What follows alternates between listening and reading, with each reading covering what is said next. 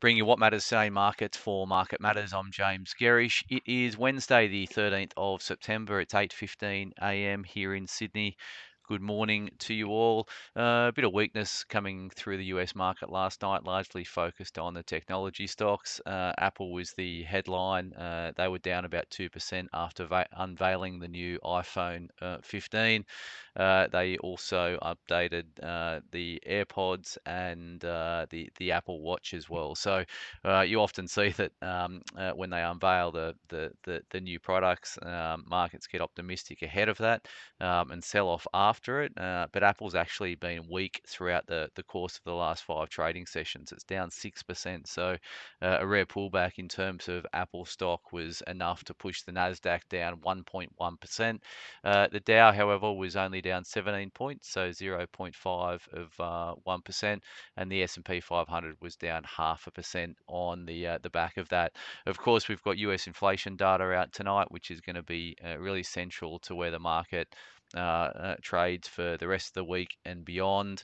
Um, expectations are that inflation uh, will tick up a lot, will tick up uh, over the course of of, the, of, of August, up from 3.2% in the prior month to 3.6%, um, uh, driven by food and energy. If, you strip out food and energy, then uh, the underlying CPI is likely to fall um, uh, uh, when uh, when uh, data is released tonight. So that's going to be really critical in terms of markets. The narrative uh, that markets are hanging their hat on at the moment is that inflation uh, has peaked, that interest rates have peaked. So we need to see a data uh, data to be supportive of that. So 3.6% is the headline CPI rate that you need to be across uh, when it's released uh, tonight. Looking at bond markets overnight, fairly subdued over in uh, in US bond markets. US 10-year yields were down one basis point at 4.28%. US two year yields were up uh, nearly three basis points at 5.02%. Commodity markets uh, were generally um, uh, okay. So uh, energy was stronger. So WTI was up 1.7%. That's now trading at nearly 89 bucks a barrel, and Brent is trading at $92 a barrel. Coal prices higher overnight. The active contract coming out of Newcastle was up uh, one and a half percent, uh, $166.50. That drove a um, uh, Peabody, I think, over in the US was up about uh, two and a half percent on the session.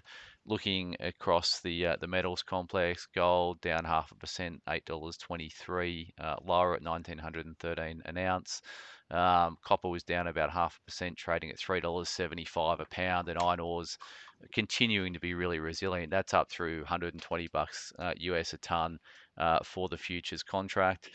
Uh, ETS we track in the US market um, to get a read on our commodity sectors locally. Lithium stocks were flat, copper stocks were down 1.3%, uranium stocks were flat and gold stocks over in Canada were also uh, were also flat overnight. The US dollar index edged a little bit higher, so it, it has pulled back below 10, the 105 handle, but it was back up to 104 spot 71 overnight, up about 10 basis points, and the Aussie dollar fell as a consequence of that by the same margin. So it's trading at 64 spot 25 US cents. Uh, BHP ADR is fairly flat in the US overnight, and SPI futures are down 21 points indicating a, uh, a weaker open when things kick off here this morning. Uh, broker moves uh, coming out of yesterday. So we've got Australian Clinical Labs. Uh, that's ACL rated new neutral at Macquarie.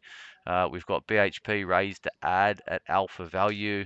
Uh, we've got EROAD, which is ERD over in New Zealand, raised a buy at Bell Potter, 98 uh, cent price target. That's in New Zealand dollar terms. And Incitec Pivot, uh, or, or Incitec as it's now called, IPL, uh, cut to sell at Citi, $2.90 price target. We've got no earnings uh, out today is, um, is um, uh, on the docket, and we've got just some economic data out of CBA today. So household spending uh, data due out at uh, 2:30, but nothing of, of significance. Uh, on the market matters report today, it is Wednesday, so we look at our portfolio positioning. Uh, we give you a rundown of how the, the market matters portfolios have performed over the course of the last five trading sessions.